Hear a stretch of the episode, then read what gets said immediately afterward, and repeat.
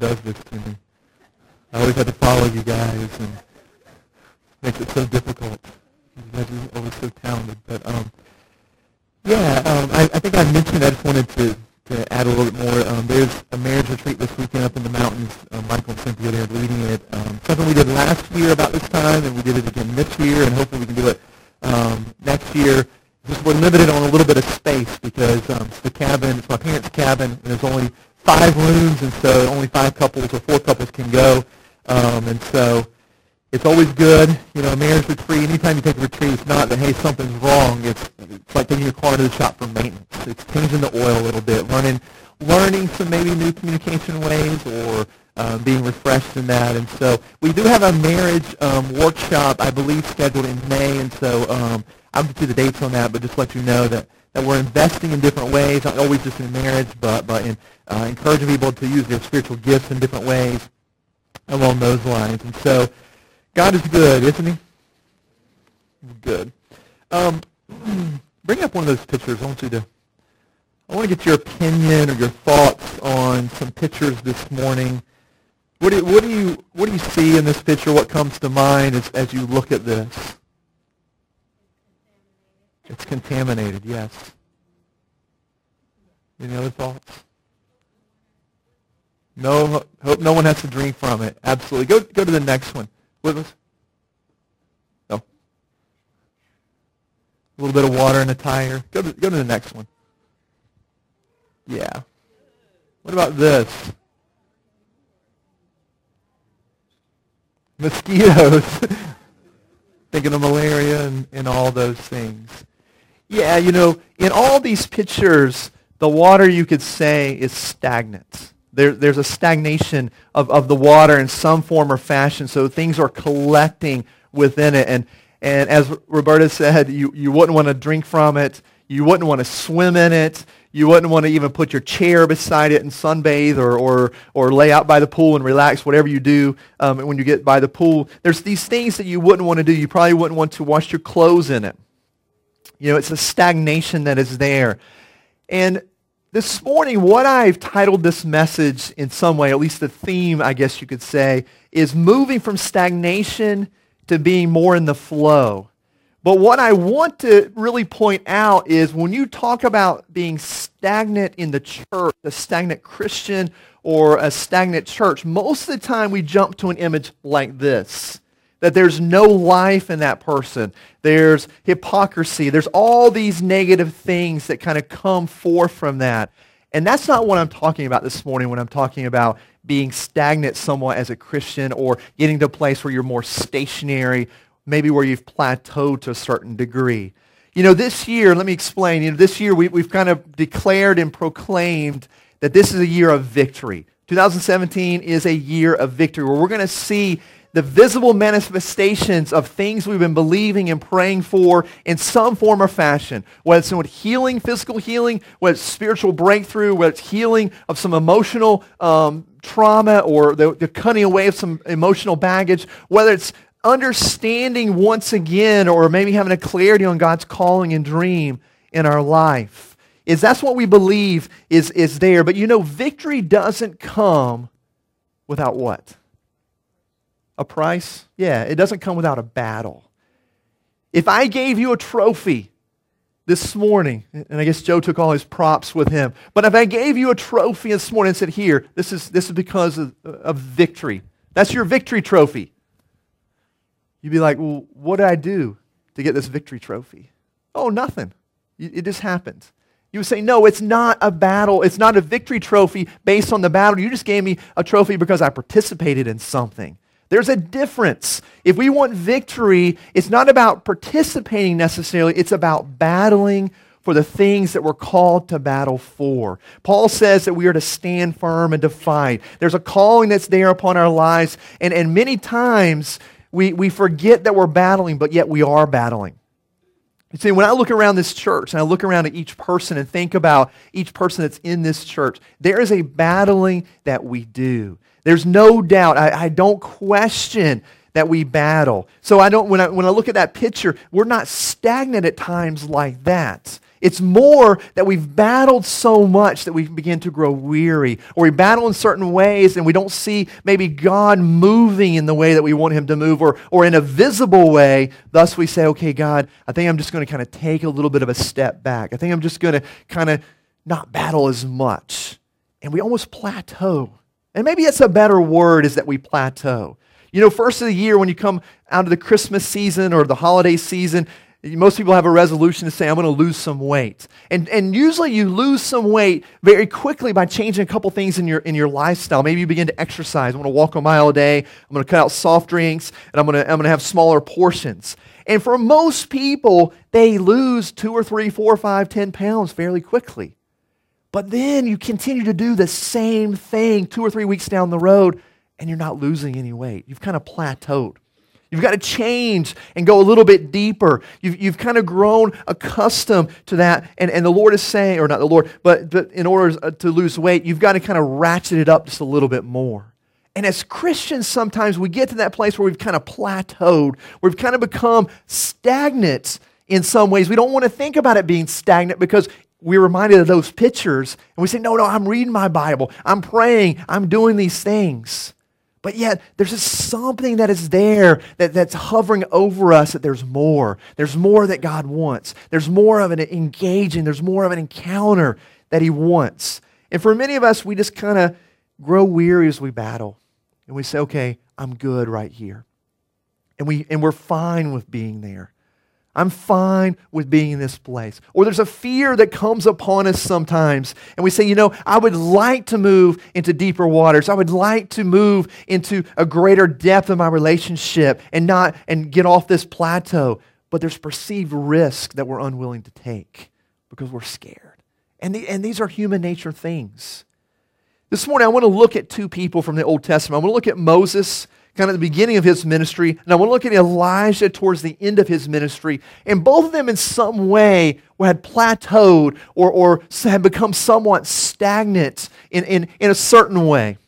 You know, Moses, if you want to turn to Exodus chapter 3, and this week's life group material, week 4, is talking about Moses and the Exodus. And there's a couple points I pulled out of this that I think fits really well.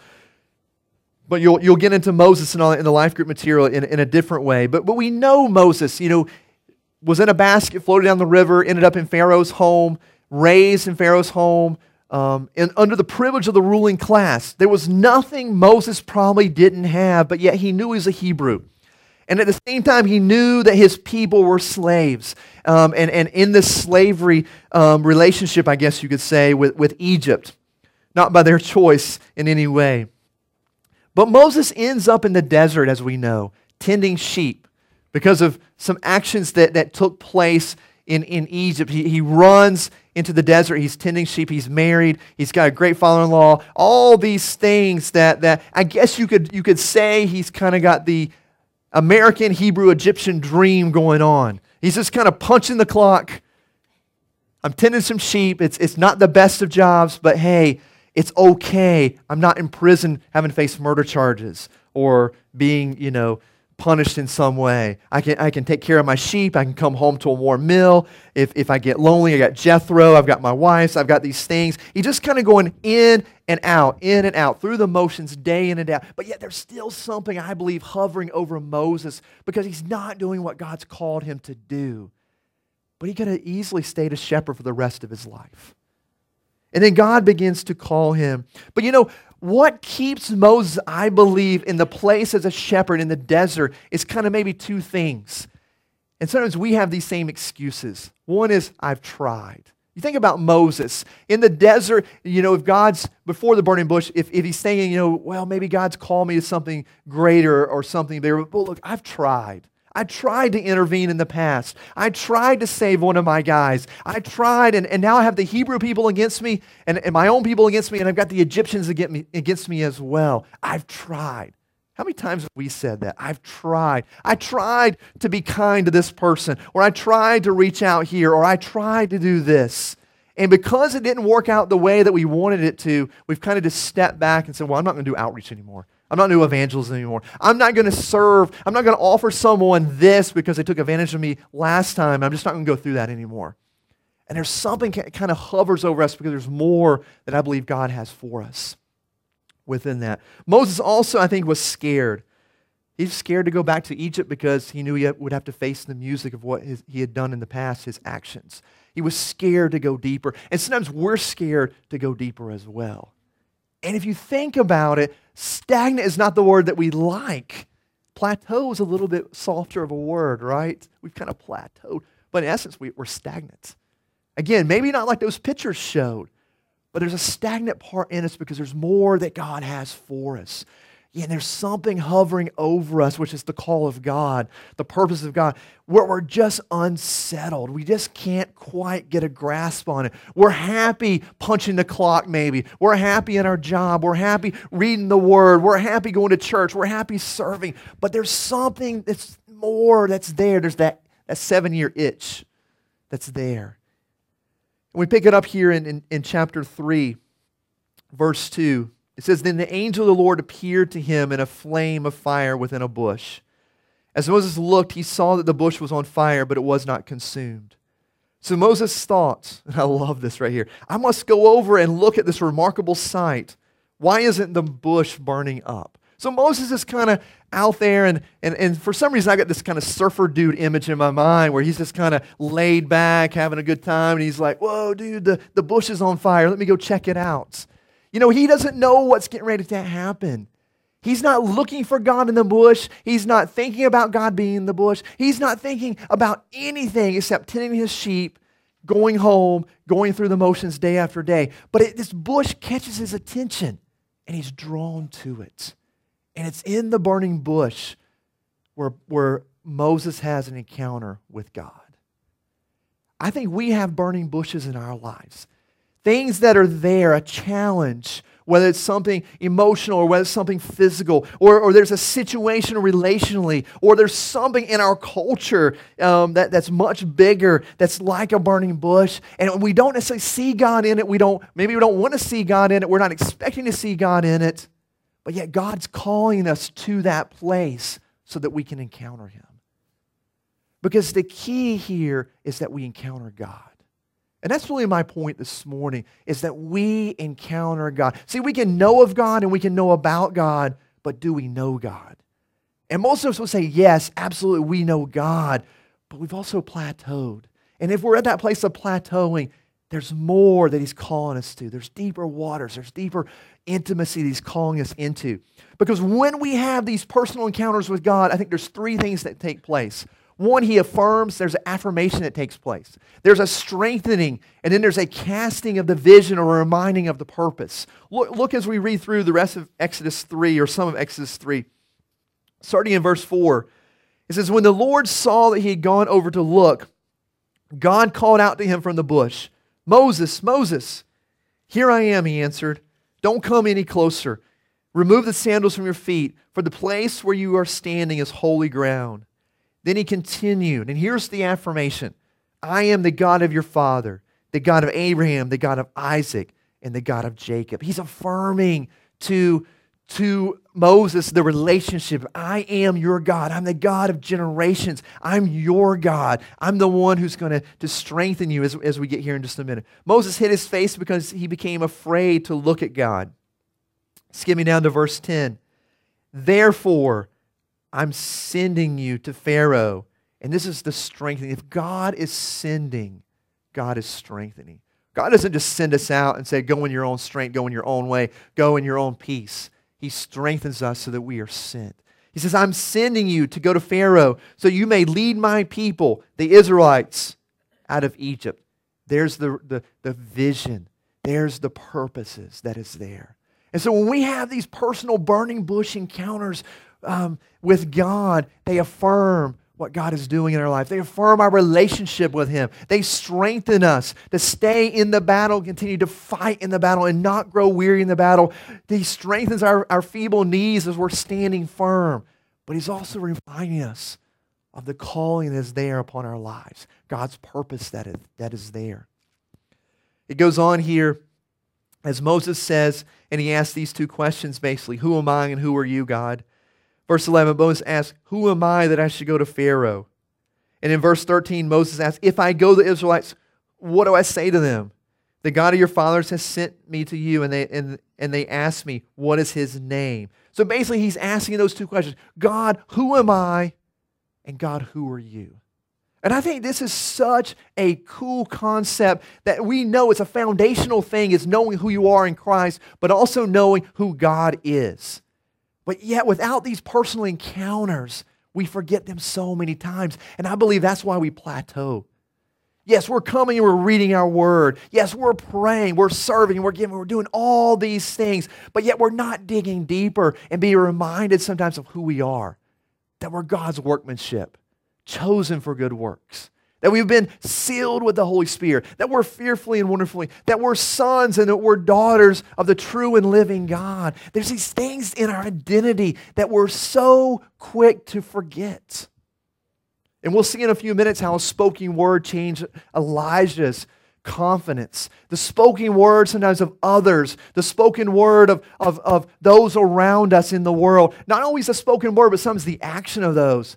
It changes our identity. You know, someone can say, hey, you're having a bad hair day. Maybe it's halfway through the day. Maybe that morning you're feeling very confident. You're walking around very confident. And then someone says, hey, you're having a good hair day? I mean, what's wrong? You know, and I know it's very surfacey. But think about it. It may begin to change the way that you walk that day. That's very simple. But the world kind of tells us. And we need these personal encounters. We need to come to God daily and in the burning bush situations and encounter Him. On the other side of that, we don't just know who we are, but we're reminded of who God is, that He's the Almighty, He's the All-Powerful, He's the Creator of this universe, that He's the one who is all-loving and all-caring.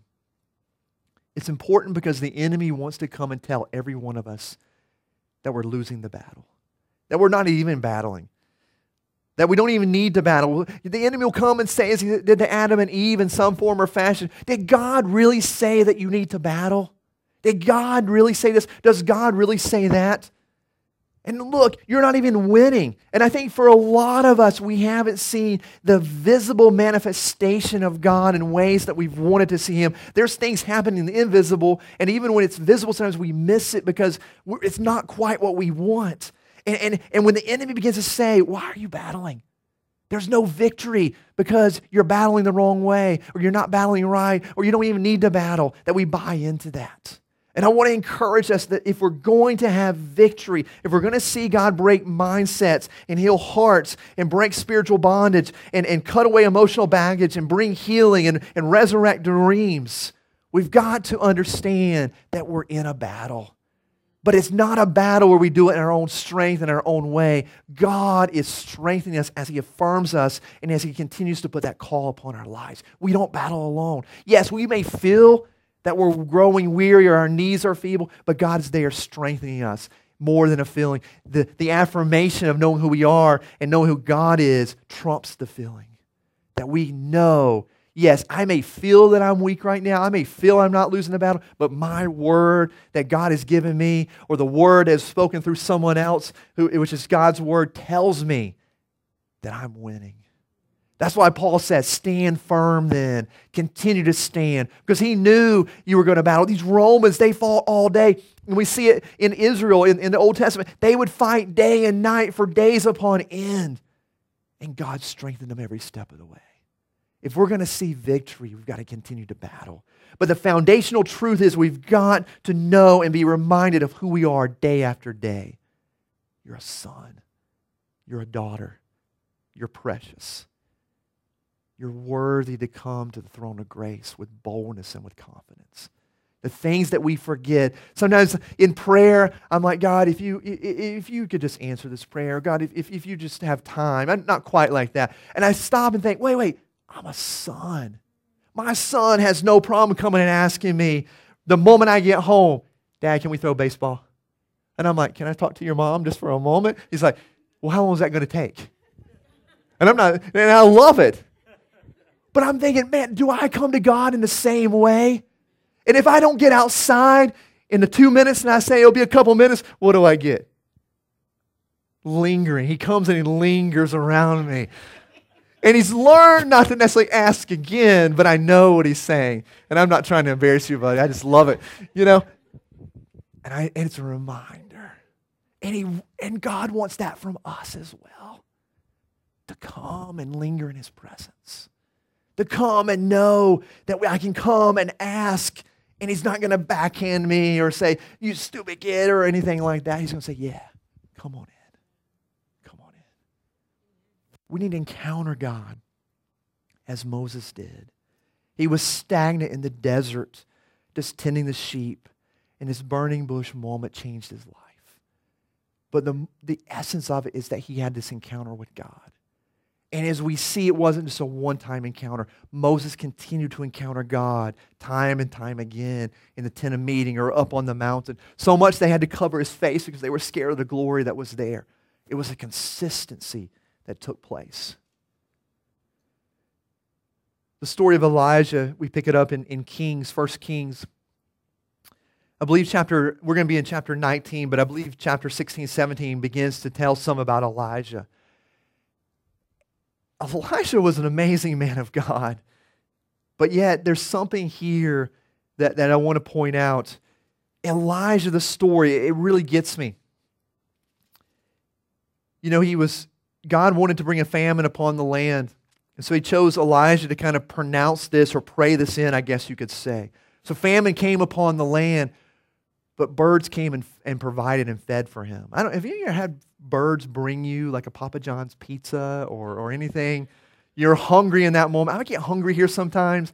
And because I ate my breakfast real early, by like 10:30, I've eaten through my lunch. And it's like 1 o'clock, and I'm like so hungry. There's no food here. And I'm like, is there any birds going to bring me something? I don't think any of us have ever prayed and there's been famine on the land or birds haven't fed us or, you know, that. But this happened with him. And then he had this encounter with a widow who had just had a little bit of flour left. She said, I'm going to bake a cake for my son and I, and we're just going to eat it and we're going to die. He said, why don't you give me just a little bit of that cake? And out of her obedience, God worked through all this. But again, it's Elijah with the faith and the anointing that allowed this woman to continue to have flour throughout the whole famine to where her and her son survived. And not on top of that, he went to Mount Carmel. And he calls all the prophets of Baal. Hey, all you prophets, come here. Let's have a competition in essence. You do a sacrifice and I'll do a sacrifice. We'll cut up an animal. And you call upon Baal all day, your God, and we'll see what happens. And they call upon, and he starts to kind of mock them a little bit and say, maybe you need to cut yourself. Maybe you need to call a little bit later. Maybe he's on vacation. And the whole day, nothing happens. At the end of the day, he tells the people, go get some water. And they begin to pour water, I think 3 times upon this sacrifice or this animal that's been cut up ready to sacrifice. And he calls upon the God of heaven. This wasn't Elijah doing this. It was God doing it through Elijah. And fire comes down and consumes everything. This wet, drenching wet sacrifice. That's pretty cool if you think about it, right? Anyone ever done that? Anyone ever thought about doing that? I mean, I think about like seeing injustice or something in the place or people worshiping false gods, maybe like on the campus or in the workplace. And I'm like, all right, let's have a battle. You ever thought about doing that? I'm like, I've thought about it, but I'm not going to do it because what happens if I fail? I don't know if I've got enough faith for this or not. Elijah, man, there's some faith there. But then after that, what does he do? He goes and prays and there comes rain upon the land. Again, it's not him. But he's being obedient and God's working through him. I've prayed many times for it not to rain on a camping trip or something or throwing seed on the yard. I'm like, Lord, I need some rain, and there's no rain for like 2 months. Something's working wrong here. And he's so anointed at this point as we get into, I think, Kings 18, 1 Kings 18, that he tucks his mantle, everything into his belt, and he begins to run from the place where he's at. Not to Jerusalem, but to, I think it's to Jezreel. And he outruns Ahab, the king, who's in a chariot. Anyone ever raced a chariot? We don't really have chariots here, so it's hard to imagine what this would be like. But we've seen Spartacus, maybe, and that whole Roman Colosseum. Those chariots were moving along. Anyone seen Spartacus? You're all looking at me like, strange. Okay. A few of us more mature people have seen it, right? As young, I know there's a remake of Spartacus, right? I don't know if they use the same. Ben-Hur, yes, thank you for the correction. I told you I wasn't perfect, right? Thank you, Gary. Ben-Hur. Anyone seen Ben-Hur? All right. So the chariots are racing, right? They're moving pretty quick. But the Word of God tells us that Elijah outran this chariot. Now, this is a pretty cool guy, right? Let's pick it up in chapter 19 real quick. So Ahab told Jezebel everything that Elijah had done and how he had killed all the prophets with the sword. So Jezebel sent a message to Elijah saying, "May the gods punish me and do so severely if I don't make your life like the life of one of them by this time tomorrow." This is not an idle threat. This is a real threat. Verse 3, Elijah became afraid. What? Anyone ever read that and be like, what? I love it because, man, Elijah's real here. But it almost brings this superstar status down a little bit, but not really. He became afraid, but look what we just talked about, all this stuff that he did. Now, it's not an idle threat, but yet, if God took care of him time and time again, it's just one other person, and yes, her army, but it's just one other person, and he became afraid, and he ran. Immediately ran for his life. Man. That's... I don't know, that just strikes me. And I think it's a picture of us many times too, because we see God moving. We know God is moving. Maybe not in the dramatic like that. But if I said, is there answered prayer in this room this morning, you could testify to that. There's answered prayer. Have you seen God provide? Have you seen God heal? Have you seen God do this? Have you seen God do that? We've had these experiences. We can look back at times and we can say, okay, God was faithful there, and I see what God was doing there. And I mean, God is so good. But yet we face these moments sometimes when God is calling us to something more, something deeper, something beyond us, and fear begins to seize us, and we begin to run. He ran, and there's, you know, the journey to the cave, I think it was about 60 miles, but probably the way he went and all, he went over 100 miles to get to the cave. But he enters this place of the cave, and I believe the cave is also a place of where you plateau. It's a place of darkness. It's a place, you could say, where there's stagnation. And then the word comes, and this is the point. Isn't it amazing how a word spoken can just stop what God is moving, the flow? This word spoken by Jezebel said, "I'm going to kill you," stopped him in his tracks, and he ran. I mean, I'm scared to get in a battle with someone. Okay, you call upon your God and I'll call upon my God and we'll see what happens. I don't know if I got the faith right, but he did. But Jezebel calls him to run. The word spoken sometimes can stop that flow, can kind of cause us to plateau, can cause us to back away from something. Verse 9, I believe it's verse 9. Can you go to verse 9? You don't have verse 9? 19:9? It says, "Then the word of the Lord came to him, and he said to him, 'What are you doing here, Elijah? What are you doing here?'"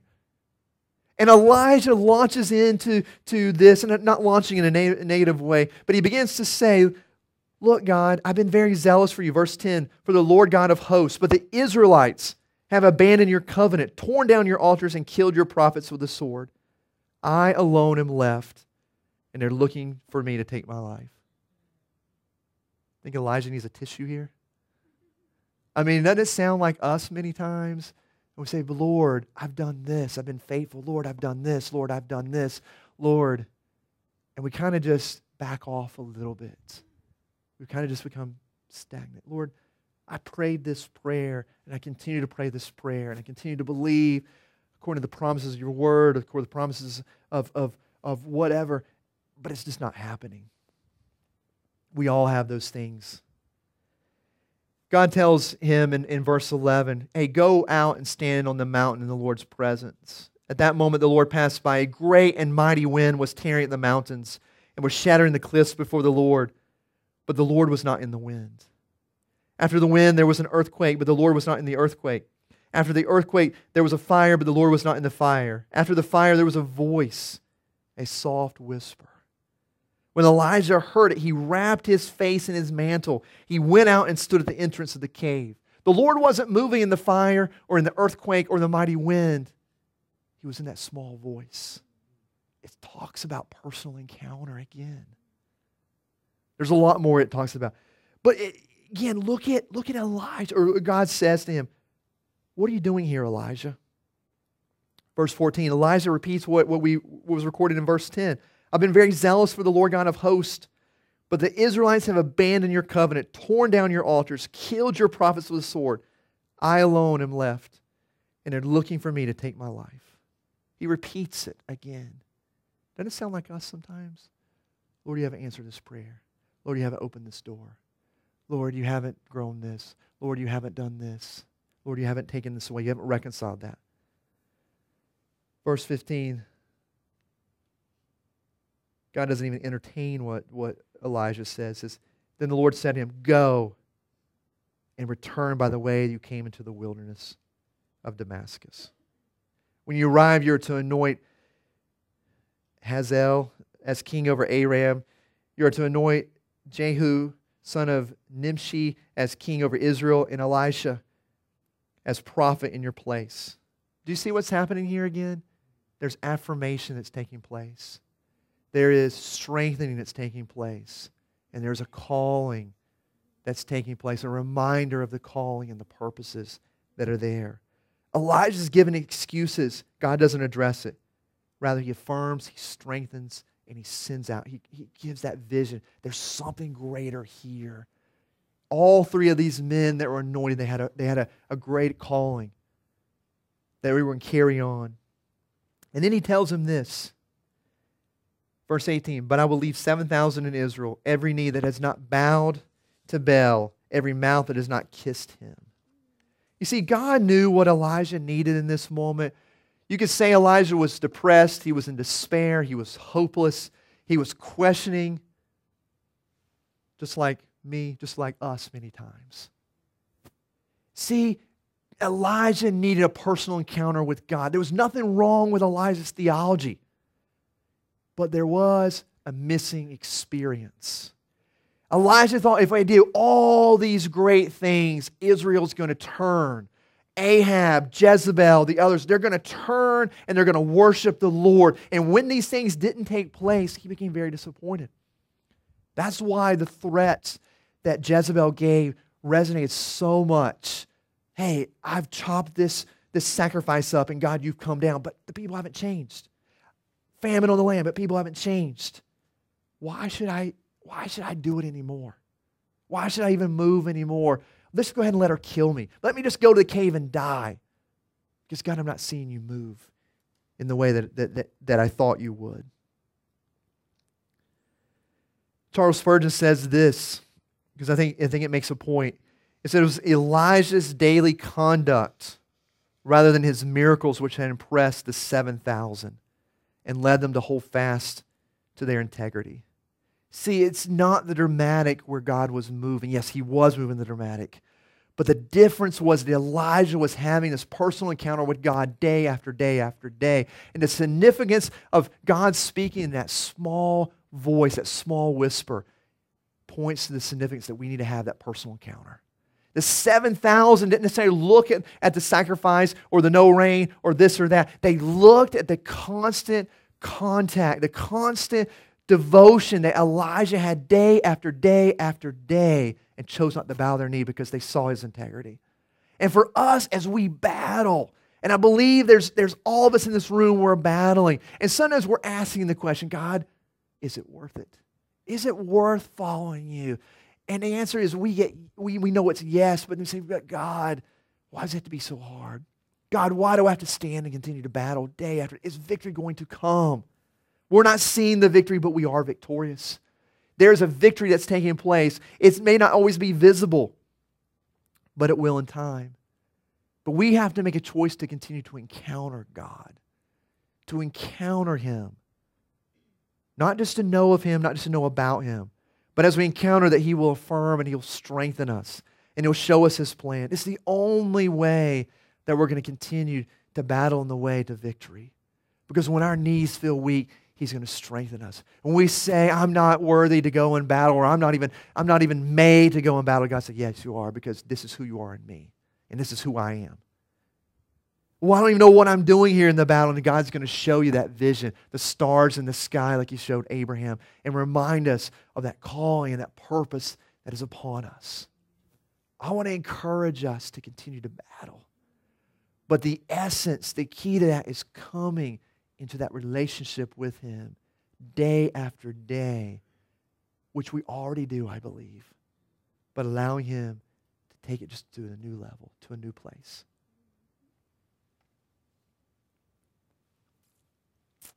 It's pretty cool when you look at Moses and Elijah, these men, these great men of God, and you see maybe some of their weaknesses. To me, it's ministering. To me, it's encouraging that, man, these men of God, they're human. They're just like us. Continue to battle. Continue to battle. This is a year of victory. We're going to begin to see things as a church. We're going to begin to see things as individuals that we've been praying for, we've been believing for a while. Even things that maybe we haven't even been praying for or believing for. It's going to happen. We celebrated victory this morning as we took communion, that Christ overcame sin. If Christ overcame sin so that we may have a relationship, there's a victory that's available to all of us. The greatest victory of all is Christ overcame death. Death, where's your sting? We have life. Let's plug in. Let's encounter God on a daily basis. Let's do whatever we need to do to overcome that plateau, to overcome the stagnation. Come into his presence. Let him begin to reaffirm you, to affirm you once again, to strengthen you, and to remind you of the calling, the dreams that are there. So this morning, Lord, we pray of just a great reminder, just the great privilege we have to be in relationship with you. Lord, we confess that sometimes we've been about knowing you. We've been about knowing of you, but not necessarily knowing you. And so, Lord, we ask that we will just have personal encounters with you, that we'll come to these places where there's burning bushes, that maybe challenges or things that we're not even expecting to see, and know that you're in it, and that we will encounter you in those places. Lord, we pray in the caves where we may be, that as you call us out and there's that small whisper, that small gentle voice, Lord, that we encounter you. Lord, continue to affirm us. Continue to strengthen us each and every day. And Lord, help us to see the vision of our callings upon our lives. Lord, we thank you that you call us to battle, and that we don't go to battle by ourselves. We battle with you. Lord, help each and every one of us in this room stand back up and battle, to stand back up and fight with vigor, to stand back up and know there's a reason why we fight, and it's because of you. May your kingdom come here on earth as it is in heaven. We love you, Jesus. Yes, we bless your name this morning, and we thank you, Lord. Hallelujah. Amen. Amen. Be encouraged, church.